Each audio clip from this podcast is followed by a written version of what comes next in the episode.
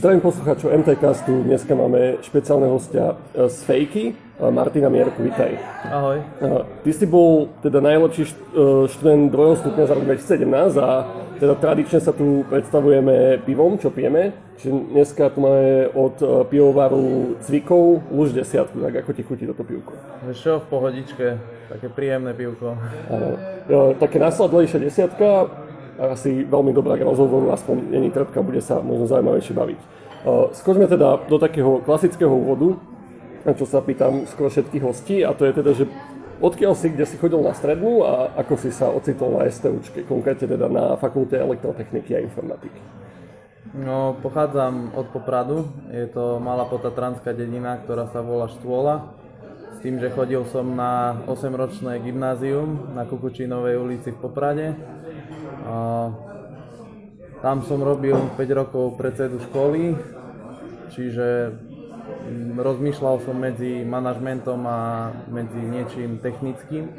S tým, že keď som si začal pozerať vysoké školy, tak uh, najbližšie mi bola práve tá elektrotechnika, že otec je elektrikár a od mala som sa tomu venoval, tak som sa rozhodol ísť tam.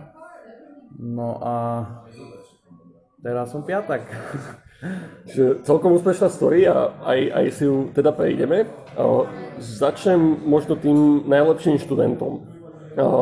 Ty si to dostal za študijné výsledky, čo asi znamená, že si mal veľmi dobré známky a teda asi najlepšie z celého druhého stupňa. Hey, hey. A ako, ako to bolo, za čo si bol ocenený a čo, čo, čo za tým všetkým stalo? No, bol som ocenený za najlepšie výsledky v rámci druhého stupňa, teda inžinierského e, štúdia, s tým, že mal som priemer 1,0. E, na fejke nás bolo dokopy 4 študenti z 1,0, ale tam už potom rozhodovalo to, že e, tie navyše body.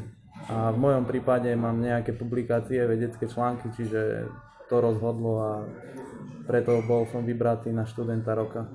O, sám viem a určite veľa našich poslucháčov, že, že mať priemer 1.0 nie je len tak. Už len to, že iba 4 ľudia to mali e, z celého inžinierského štúdia o niečom svedčí. O, plus ešte som sa dozvedel predtým, než sme začali nahrávať, že ešte popri tom štúdie, že aj na UKAčke, kde robíš ďalšiu diplomovku. O, ako toto stíhaš, ako si organizuješ deň, že nakoniec aj tak máš 1.0? A treba sa obmedzovať. Ja to beriem tak, že e, štúdium bude trvať ešte nejaký ten rok. No, teraz už ani nie ten rok, uh, už len pár mesiacov. Čiže radšej sa teraz obmedzovať a potom sa mať dobre, keď už prídem do reálneho života, do práce, ako keby som mal uh, teraz to flákať a užívať si život a potom preto trpieť. Takže ja som zvolil túto cestu, mnohí volia tú druhú cestu, ale čas ukáže, či som sa rozhodol správne. Jasné. Ako, ako si organizuješ taký o, dennodenný život tým, že sa sústredíš na tú školu, takže plánuješ si nejako, že, že učíš sa pravidelne na, po každom cviku, na každú prednášku, alebo a, ako to tu vyzerá u teba? Ja mám skúsenosť, že máme veľmi dobrých prednášajúcich, že veľa sa už prilepí na tých prednáškach. Keďže chodím na všetky prednášky, tak uh, myslím si, že najviac tam sa toho prilepí. A druhá vec, uh, mal som aj veľké šťastie, že rozvrhy mi s jednou aj s druhou školou zapadali do seba, pretože od pondelka do stredy som mal rozvrh na fejke, štvrtky, piatky chodím na fejku do práce a štvrtky, piatky večer som mal tú druhú školu. Čiže od pondelka do piatka síce mega busy týždeň, ale zase cez víkend sa dalo všetko dobehnúť, vedel som si zrobiť e, seminárky, vedel som si pripraviť veci dopredu, takže dalo sa to zvládnuť. No. Jedna nula znamená, že teda máš asi aj projekty dobre odozdané, a teda špičkovo, aj testy dobre píšeš. E, ako, ako sa učíš na testy? Že máš nejaké knihy, poznámky, ako sa pripravuješ? Pripravuješ sa priebežne alebo pred, pred započtom, pred skúškami? No, snažím sa priebežne pripravovať, aj keď v tomto časo priestore to veľmi nevychádza. Každopádne, keď sa učím na zápočet alebo na skúšku, tak sa učím z mojich poznámok, to je akože priorita. Potom zvyknem e, otvoriť nejaké skripta, ak je to nutné, že v poznámkach neviem sa dopracovať k nejakej odpovedi, ale prevažne z tých poznámok. A ako si ich tvoríš, keď sú teda také hutné, že nájdeš tam väčšinu informácií? A zo mňa sa ešte aj kolegovia smejú, pretože využívam stále pastelky. A moje poznámky sú veľmi farebné a snažím sa ich robiť čo najpriehľadnejšie, aby som ich nemusel lúštiť. E, sú síce písané mojim písmom, ktoré není žiaden krasopis, ale ja sa v tom význam, viem to prečítať, takže to je pre mňa priorita. Schémy takisto snažím sa vyznačovať si podstatné veci v schémach a keď sa učím na skúšku schémy, tak uh, učím sa to tak, že si každú schému prekresujem. Čo sa týka tých projektov, tak tam je to ako? Ako sa im venuješ? Začínaš hneď, keď sú zadané, alebo proste si to naplánuješ nejako? Mm, snažím sa čo najviac robiť v deň, keď už boli zadané, ale pokiaľ narazím na nejaký problém, kde sa neviem pohnúť, tak uh, nechám to dozrieť. Nejaký ten 1-2 dní to nechám tak, uh, nechám uh, uležať myšlienky v hlave a potom sa znovu do toho pustím a zatiaľ to bolo najefektívnejšie v mojom prípade, lebo krátku dobu potom trvalo, aby som uh, ten projekt dotiahol do konca. Využívaš často možnosť konzultovať, dajme tomu, zadania s cvičiacimi alebo s prednášajúcimi? Alebo skôr ideš sám? Práve, že nie. Uh, skôr idem sám, uh, iba že by som narazil na taký problém, ktorý fakt, že neviem riešiť.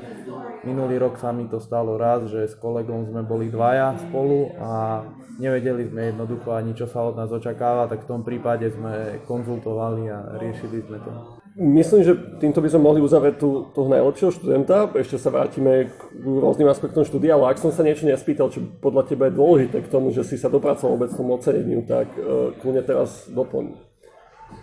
Myslím, že nie, že všetko okay. sme spomenuli. Super. Uh, tak ja by som sa posunul možno k tvojej bakalárke. Teraz teda študuješ uh, inžinierské štúdium, pracuješ na diplomovke, k nej sa dostaneme, ale pozeral som si, ako si mal teda bakalárku. Typujem teda, že si asi mal z nej Ačko. Či mm-hmm. sa? Hej, hej. Dobre, a názov teda bakalárky bolo návrh a konštrukcia e, poloriadeného usmerňovača. Čiže aby som ako informatik, ktorý elektrotechnike sa však nevyzná, sa spýtal najprv na tie termíny, že čo je to usmerňovač a čo je poloriadený usmerňovač. Uh, no, to je trošku nadlhšie pre, pre lajkov vysvetliť, ale skúsim. Takže čo sa týka tej bakalárky, tak uh, ide tam o to, že z klasickej uh, energie, ktorú máme zo zástrčky, teda z elektrizačnej sústavy, to je striedavé napätie, tak uh, premieňame ho na jednosmerné napätie s tým, že uh, pokiaľ je to neriadené, tak nezasahujeme absolútne do tej premeny, ide to cez diodový usmerňovač a na výstupe máme hodnotu, ktorá vyplýva z jedného vzťahu. Pokiaľ ide o poloriadený, to znamená, že polovica súčiastok je s možnosťou riadenia a polovica je neriadená. Napríklad vieme použiť dva tyristory a dve diódy a následne tie dva tyristory vieme už riadiť a vieme e, výstupné napätie e, tohto usmerňovača regulovať. Pokiaľ ide o riadený usmerňovač, tak v tom prípade všetky štyri prvky sú s možnosťou riadenia, čiže môžeme použiť napríklad 4 tyristory. Čo sa týka toho riadenia, e, tak moja bakalárka bola o tom, aby to bolo celé analogové, teda v princípe ako sa to niekedy robilo, dnes už všade používame mikropočítače, ktoré sú cenovo dostupné a z Číny to človek fakt objedná za 5 eur. Ale princíp bol ten, aby uh, a ja som sa naučil, ako niekedy sa to robilo. A druhá vec, uh, výsledkom celej, diplom, uh, celej bakalárskej práce bolo zostrojiť zariadenie, na ktorom študenti by mohli merať voldamperové charakteristiky celej sústavy. Celá sústava znamená, sú tam umiestnené dva motory. Jeden motor je poháňaný práve tým mojim usmerňovačom, pričom bakalárska práca bola len o poloriadenom, ale už celé to zariadenie má aj plné riadenie, má tam na výstupe záťaže, čiže je to komplet zrobené krabici, aby študent mohol len k tomu prísť s merákom a zmerať charakteristiky. O akom zariadení sa bavíme? Čo, čo, čo? Je to laboratórne zariadenie, ktoré uh, splňa všetky štandardy, teda je bezpečné, vieme ho pripojiť na sieť. Uh, s tým, že je oplechované, uh, má priesvitné plexisklo, aby študent mohol všetko detailne vidieť. No a čo sa týka samotnej funkcionality, tak na tom zariadení môže meniť uhol otvorenia. Tu sa bavíme vlastne o tom riadení, že v závislosti od niektorých aspektov vieme to riadiť. Jeden z nich je ten uhol otvorenia tých tyristorov. Čo to znamená? Čo robí teda tyristor, úplne skrátke, a čo znamená uhol otvorenia pri? Tyristor je veľmi podobná súčiastka ako dioda, s tým rozdielom, že vieme ho otvoriť, keď my chceme. Hej? Čiže keď sinusový signál, ktorý máme z elektrizačnej sústavy, a vnesieme do tohto usmerňovača, tak vlastne máme k dispozícii 180 stupňov, počas ktorých vieme ten tyristor otvoriť. Následne ide záporná polvlna sinusovky a vtedy už nevieme s tyristorom nič spraviť. Čiže v tej kladnej polvlne ten tyristor máme možnosť tých 180 stupňov otvoriť a, a keď ho otvoríme, tak ten tyristor je otvorený až do bodu, kedy ním prechádza nulový prúd. Čiže zase, keď tá sinusovka sa začne preklapať, tak vtedy sa tyristor zavrie a následne vieme zase ten druhý tyristor pri rovnakom uhle otvárať.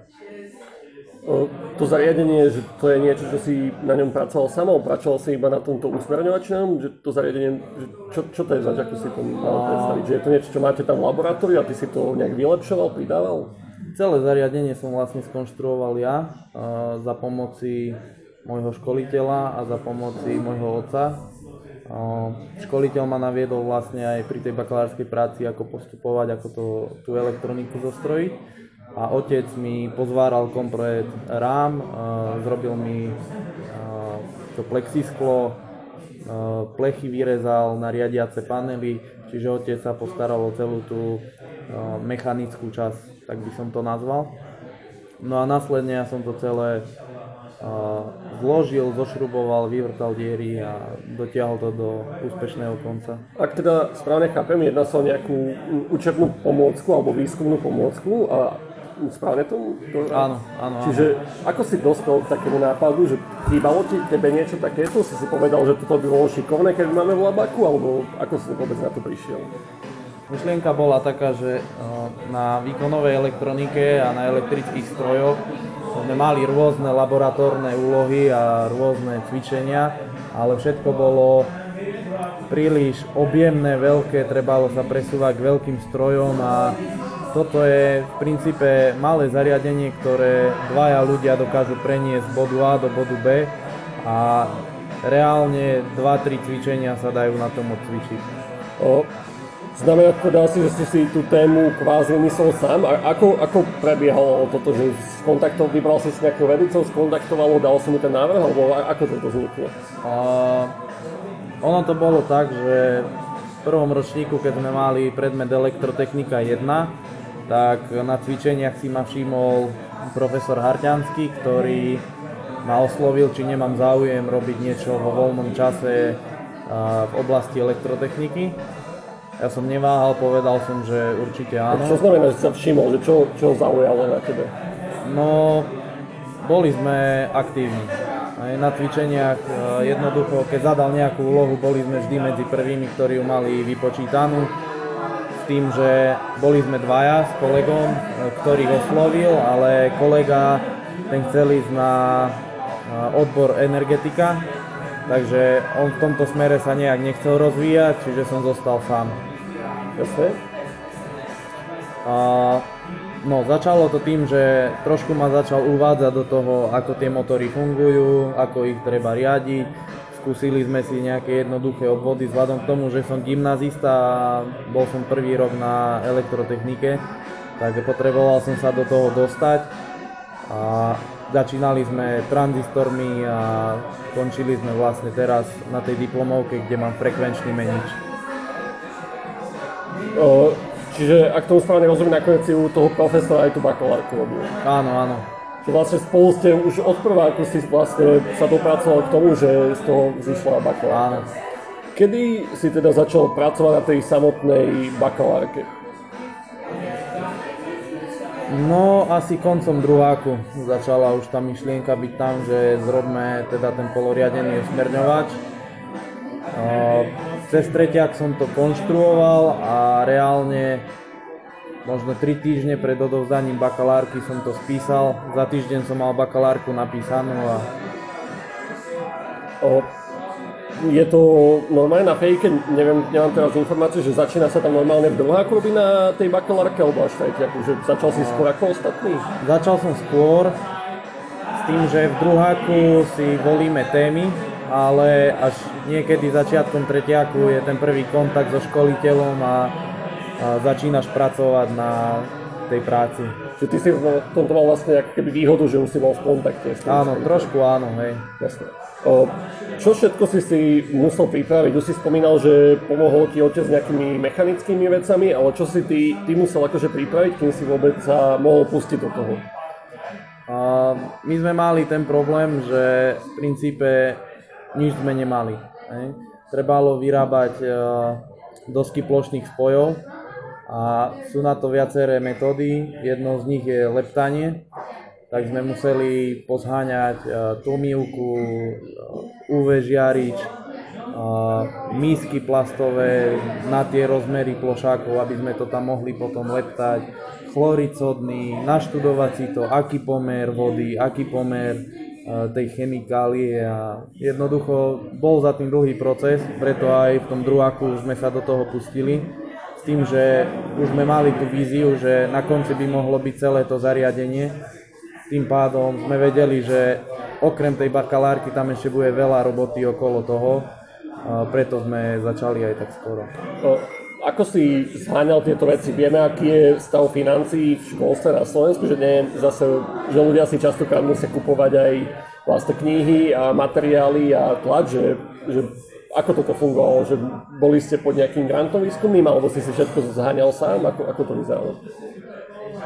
Bolo to veľmi individuálne, lebo niektoré veci sme dokázali pozháňať z, cez profesorových známych, hlavne čo sa týka tlmivky, žiarivky. A čo sa týka chemikálie, tak v obchodoch s elektronickými súčiastkami za nejakých 10 eur človek kúpi tú chemiu, čiže to nebolo ani nejak finančne náročné, každopádne bola možnosť cez jeden projekt trošku si pomôcť a tieto, tieto veci kúpiť.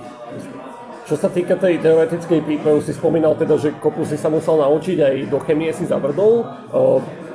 A, a ako, ako si sa venoval tejto teoretickej príprave? Že strávil si veľa času, dajme tomu, v knižnici alebo na nete, že štúdiom článku, alebo skôr si na to išiel experimentálne? O, veľký kamarát knižnicov nie som, takže prevažne som to googlil doslova do písmena a internet je plný informácií, ale v tejto oblasti je to problém niečo relevantné nájsť. Hej, čiže dosť dlho aj zabralo to, že nejaké dobré hinty nájsť, čo už ľudia vyskúšali, ako čo. A... Čo, čo si sa teda snažil, už si, už si to tak naťukol, nerozumiem tomu, lebo neviem teda veľa z elektrotechniky, že, že čo si sa snažil docieliť? Vlastne čo malo byť výstupom tej práce? Keď, keď to tak zjednodušíš pre lajka. Mm, pre lajka. A výstupom má byť to, že aby sa ten motor, ktorý tým usmerňovačom napájam, aby sa vrtel veľa alebo málo. V závislosti od toho, ako potočím gombikom. Čiže vlastne, aby si reguloval otáčky áno, týmto usmerňovačom.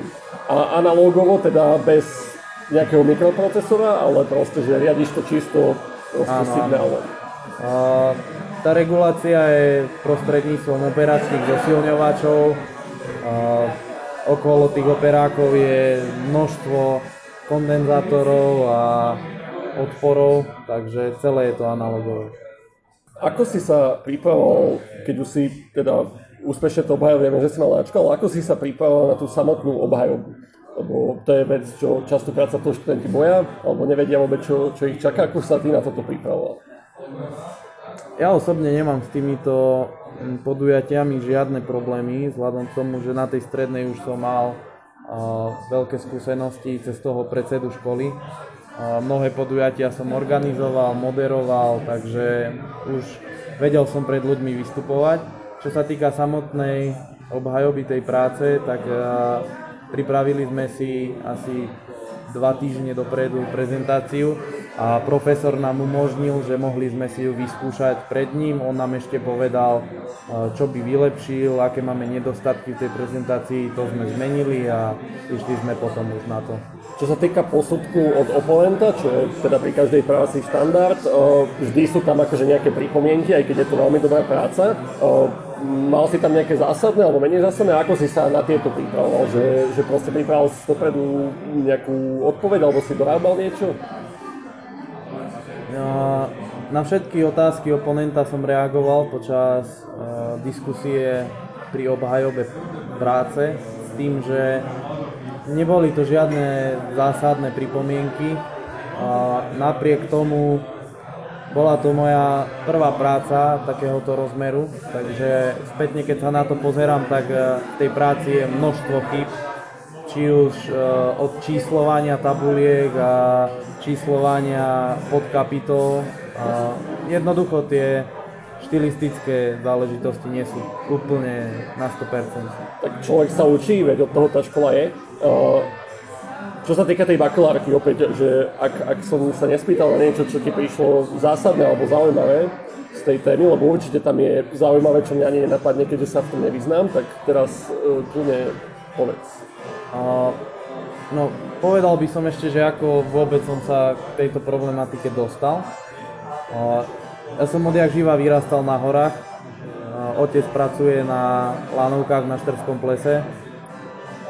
Takže celé detstvo som strávil tam a jednoducho technické zariadenia, skútre, ratraky, lanovky, motory, to všetko ma zaujímalo, bol som v tom prostredí. Čiže chcel som pochopiť trošku fungovanie toho a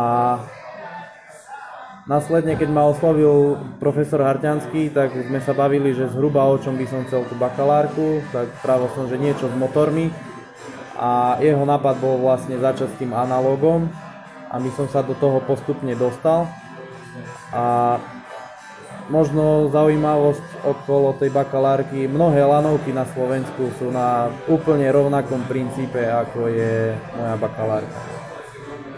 Uh, čiže, a, ale spomínal si, že, že to, čo má, je bežné v laboratóriu, že je nejaké veľké, neprenosné, že, že znamená to, že, že ty si aj zoptimalizoval tú veľkosť, alebo je to, že, že, že zmenšená verzia pre experimenty?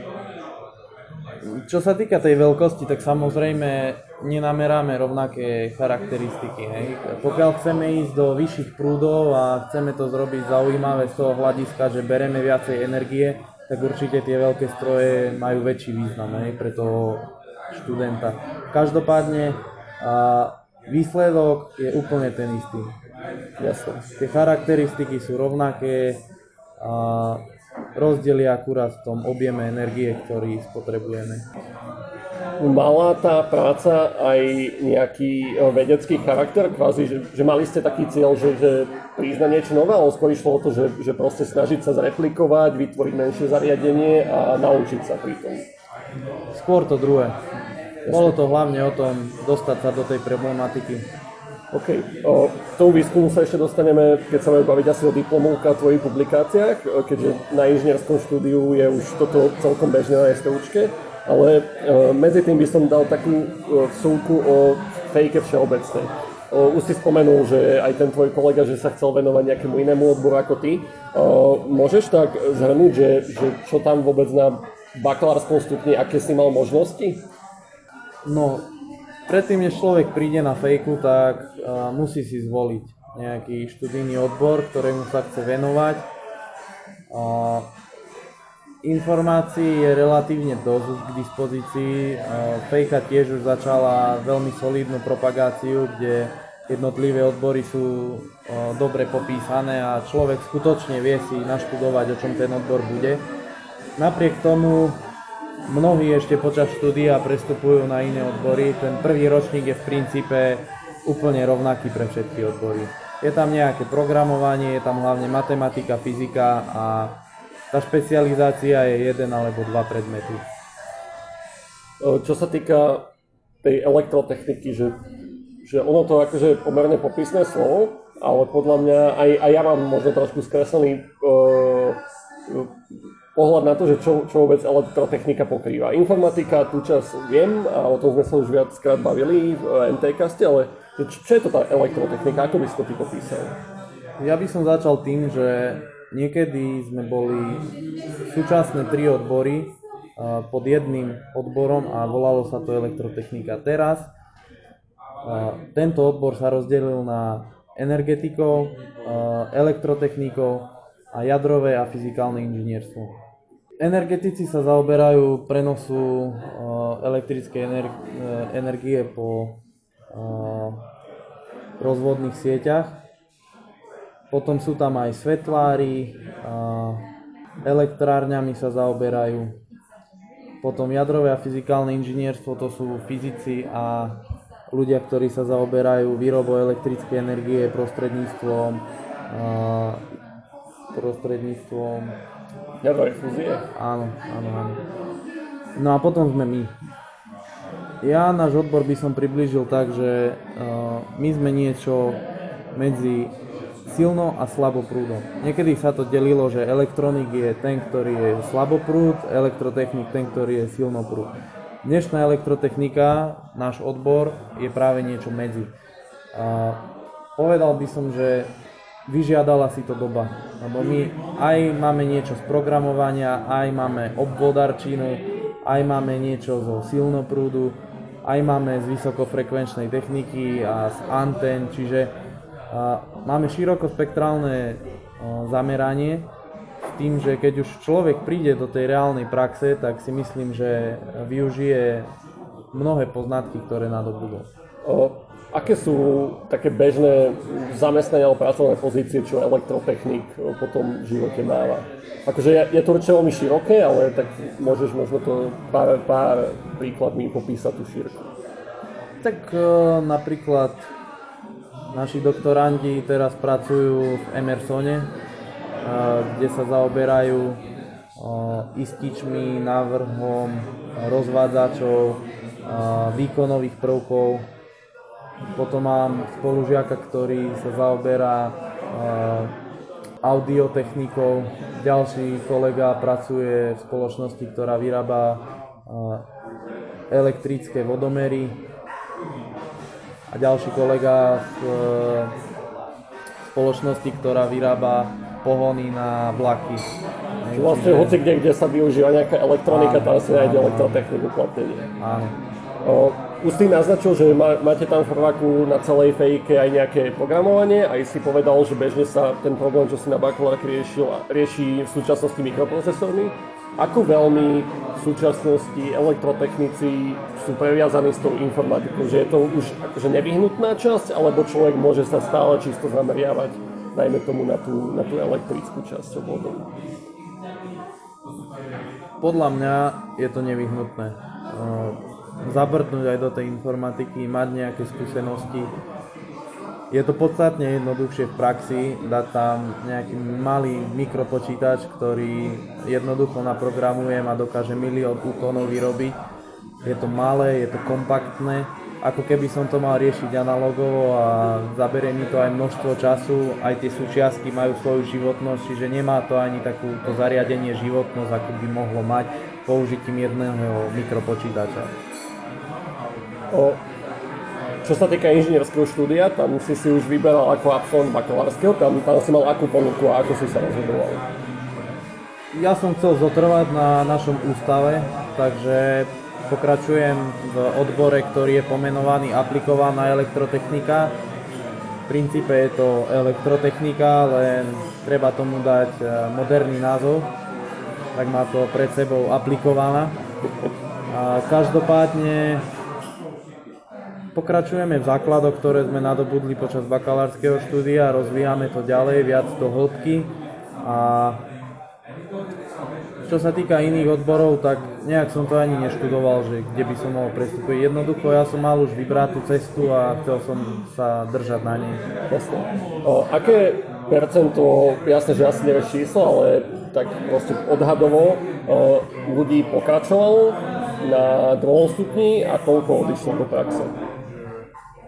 Ja si myslím, že reálne 90% pokračovalo ďalej. A pokračuje väčšina na fakulte, alebo je, sú je aj nejaké väčšie percento, čo dajme tomu ide na iné fakulty do zahraničia, alebo ako, toto vyzerá na Čo ja mám skúsenosť, tak e, prevažne ľudia pokračujú ďalej a využijú možnosť e, Erasmus.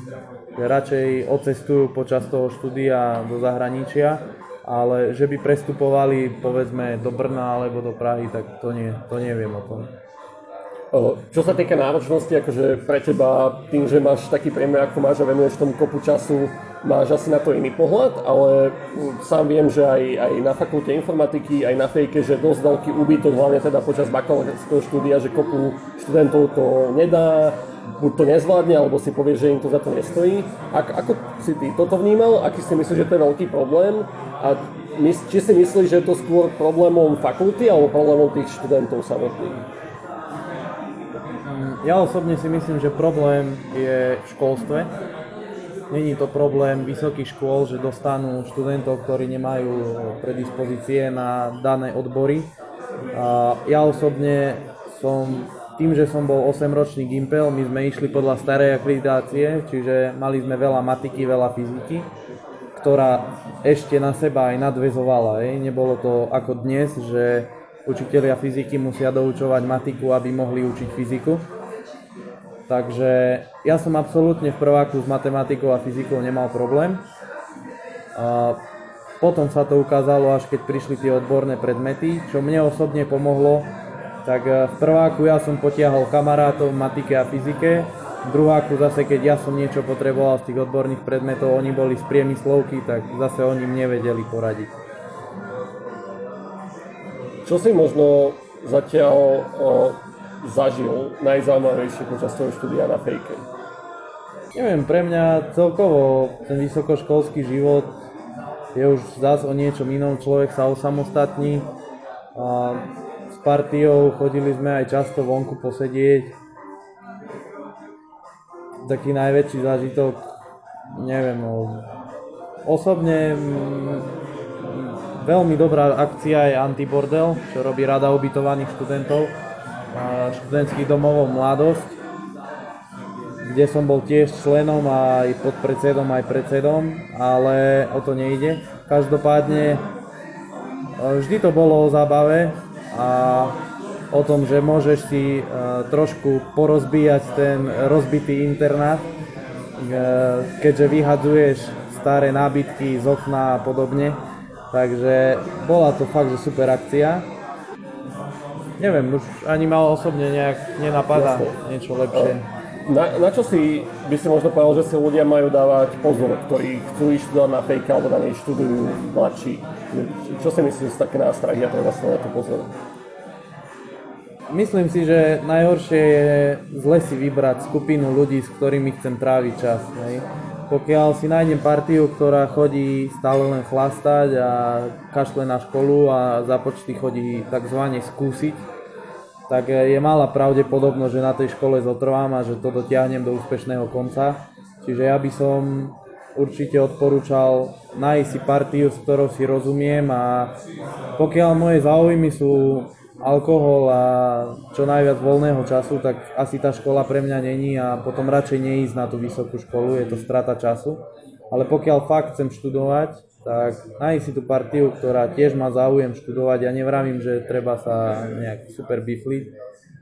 Počas bakalárskeho štúdia som nemal také výsledky ako teraz a to aj dôsledkom toho, že ja som vždy napísal za počty na maximálne počty, plus som mal aj bonusové body, z čoho vyplýva, že ku skúške mi stačilo pár bodov.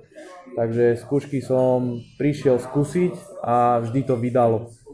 Takže tam neboli ani nejaké svetoborné známky. Teraz spätne, keď sa na to pozerám, tak e, trošku to aj lutujem, vzhľadom k tomu, že mohol som mať nejaké ocenenia navyše, mohol som získať štipendia, ktoré na našej fakulte sú nemalé. Takže oplatí sa aj trošku poučiť. Ako človek nemusí nejak extra tomu venovať čas, pokiaľ chodí na tie prednášky, jak som vravel, na mňa sa veľa prilepí na tých prednáškach, takže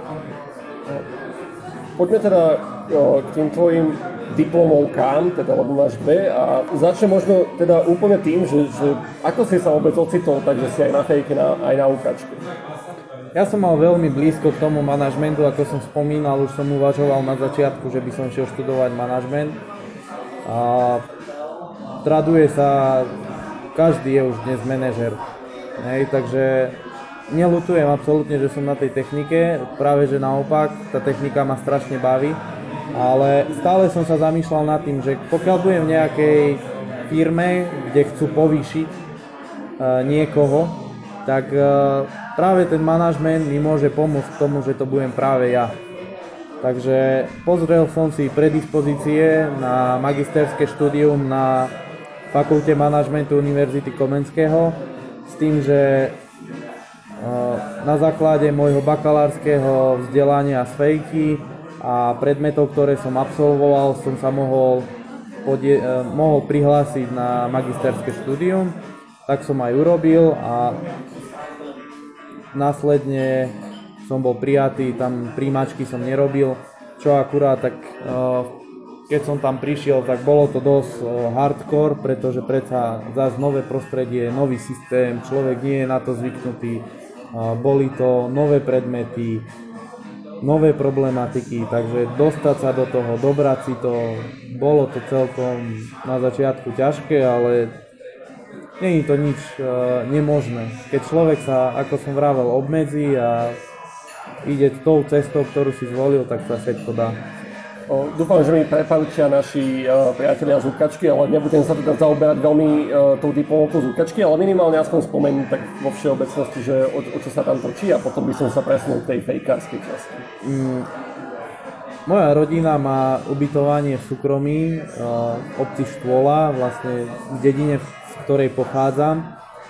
A chcel som diplomovku, ktorá by pomohla nášmu ubytovaciemu zariadeniu, tak e, našiel som si školiteľku, ktorá sa venuje rodinným e, podnikom a nakoniec pracujem na diplomovke s názvom e, Aplikácia marketingovej komunikácie na vybranom podniku v cestovnom ruchu. Takže vybraný rodinný podnik v cestovnom ruchu je to naše ubytovanie a analýzuje marketingovú komunikáciu a snažím sa vylepšiť ju. To znie veľmi zaujímavé. Aj mi je trochu ľúto, že sa o tom nebudeme baviť, ale predsa len uh, nechcem to veľmi naťahovať a zameriavame sa na STU. Tak poďme k tej fejkarskej časti. Tam sa čomu venuješ? Pokračuješ v tom, čo si rozbehol na bakalárke, alebo si rozbehol niečo nové?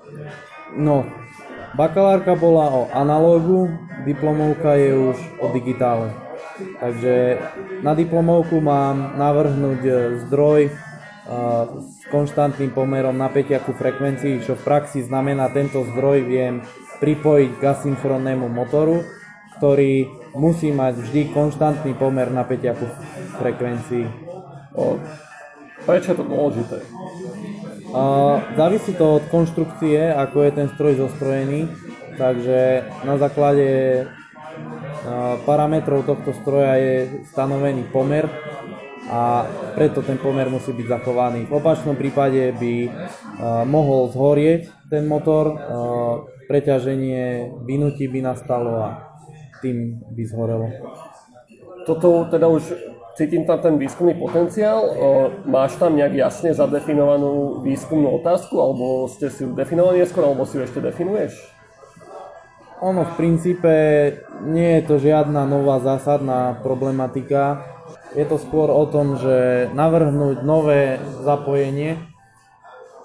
A princípy sú zachované také ako akejkoľvek teórii. Rozdiel je v tom, že využívam rôzne súčiastky, rôzni výrobcovia, jednoducho nové zapojenie. Taká aplikovaná veda skôr. Tak.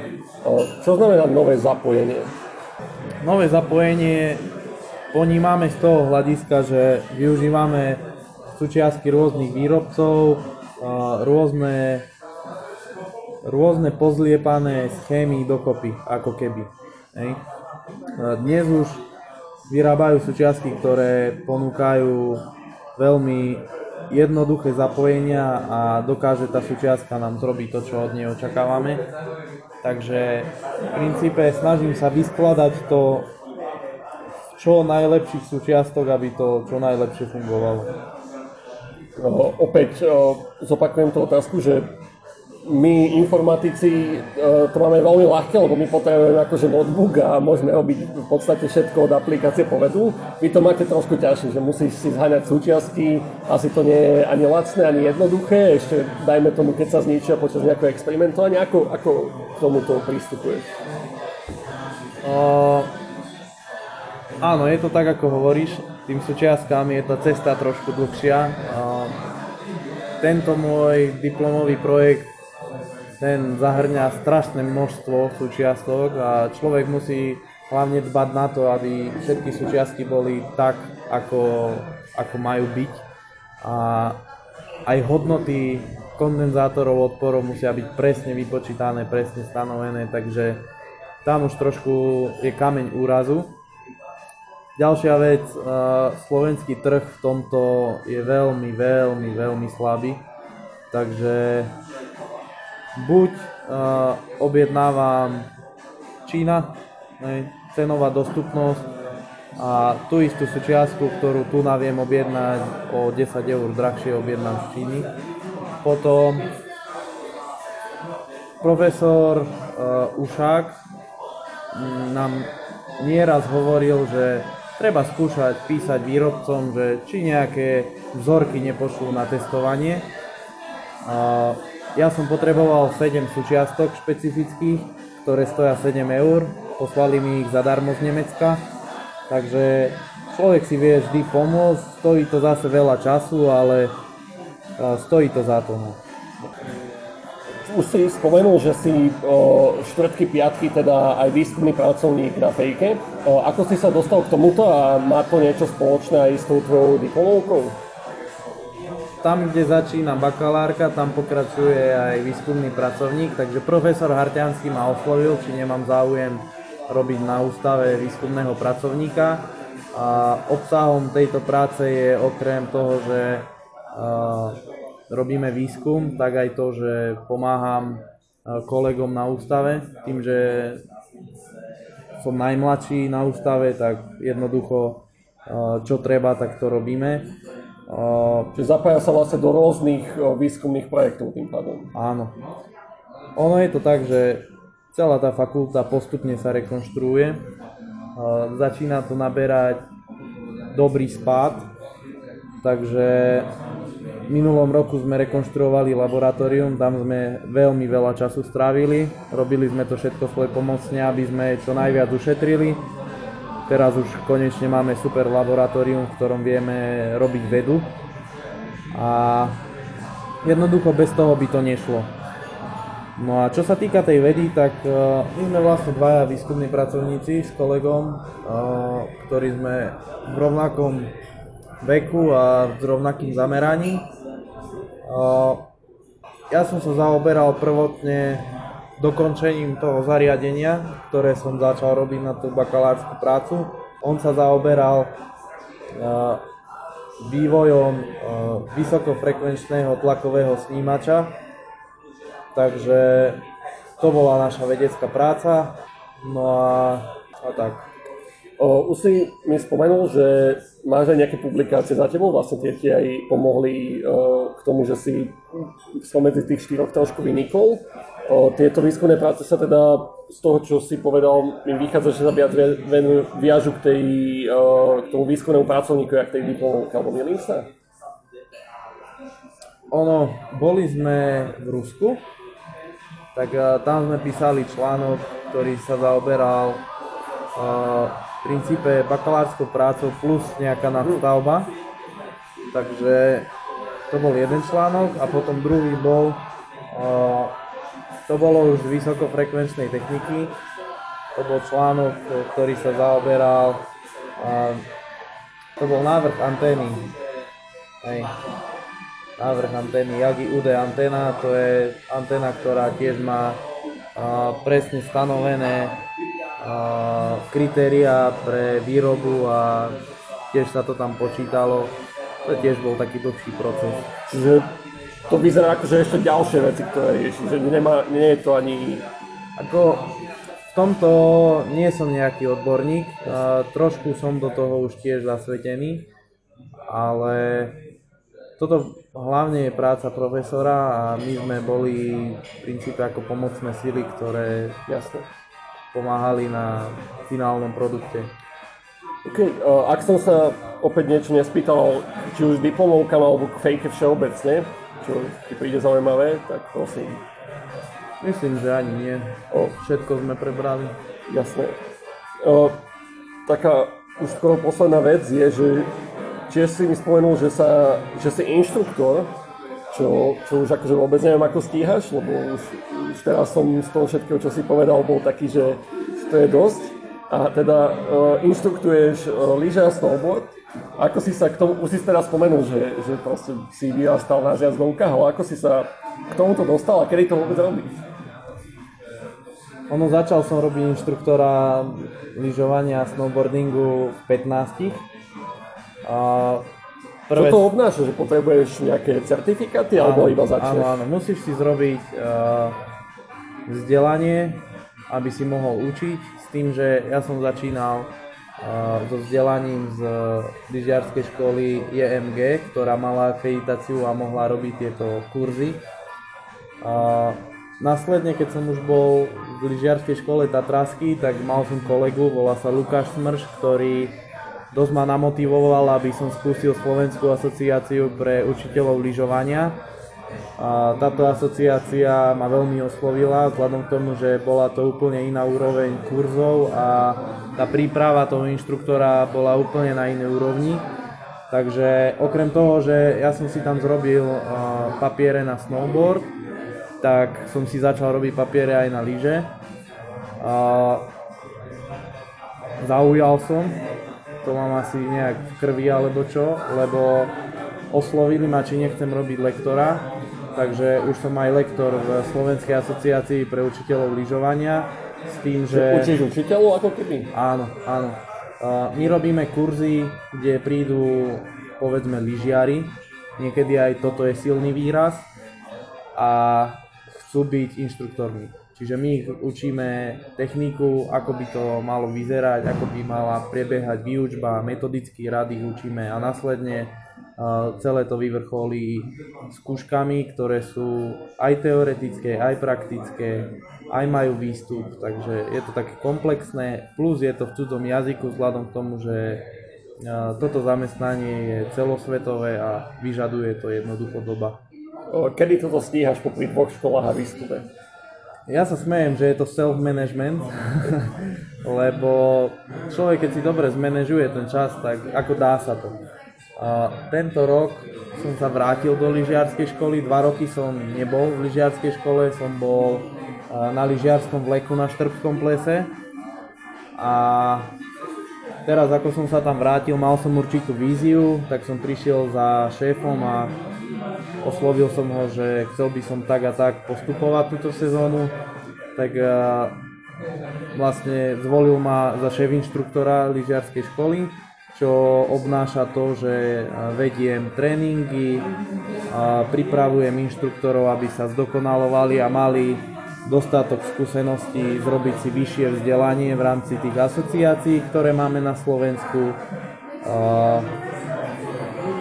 Každopádne trošku na to som doplatil, lebo posledný mesiac som bol len na horách, čiže do diplomoviek som veľmi nezabrdol a to je aj dôvod, prečo teraz uh, som neustále v Bratislave a od rána do večera makám na diplomovkách, lebo potrebujem to zrobiť a potrebujem to zrobiť čo najrýchlejšie.